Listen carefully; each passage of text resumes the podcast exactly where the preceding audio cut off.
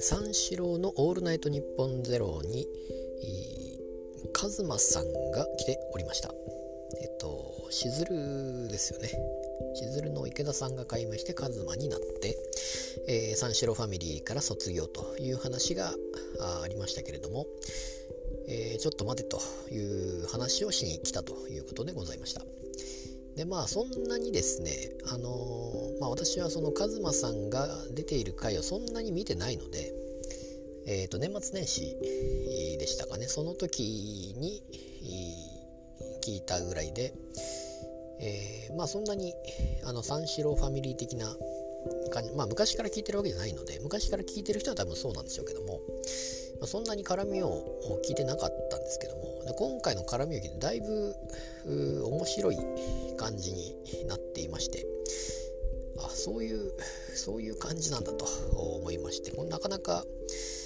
えー、こういう方が亡くなってしまうのは残念だなと思いますけれども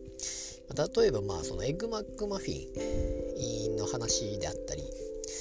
でまああれですよね、まあ、人の名前だということでまああ照田誠とかですね、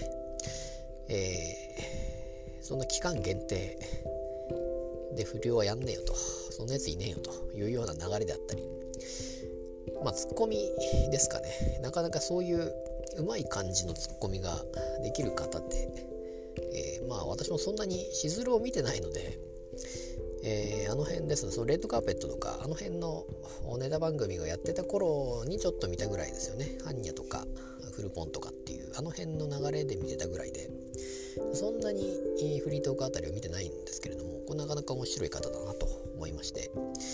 えー、まあ、本当に卒業するのかどうか分かりませんけれども、今後でもたまに来ると本当に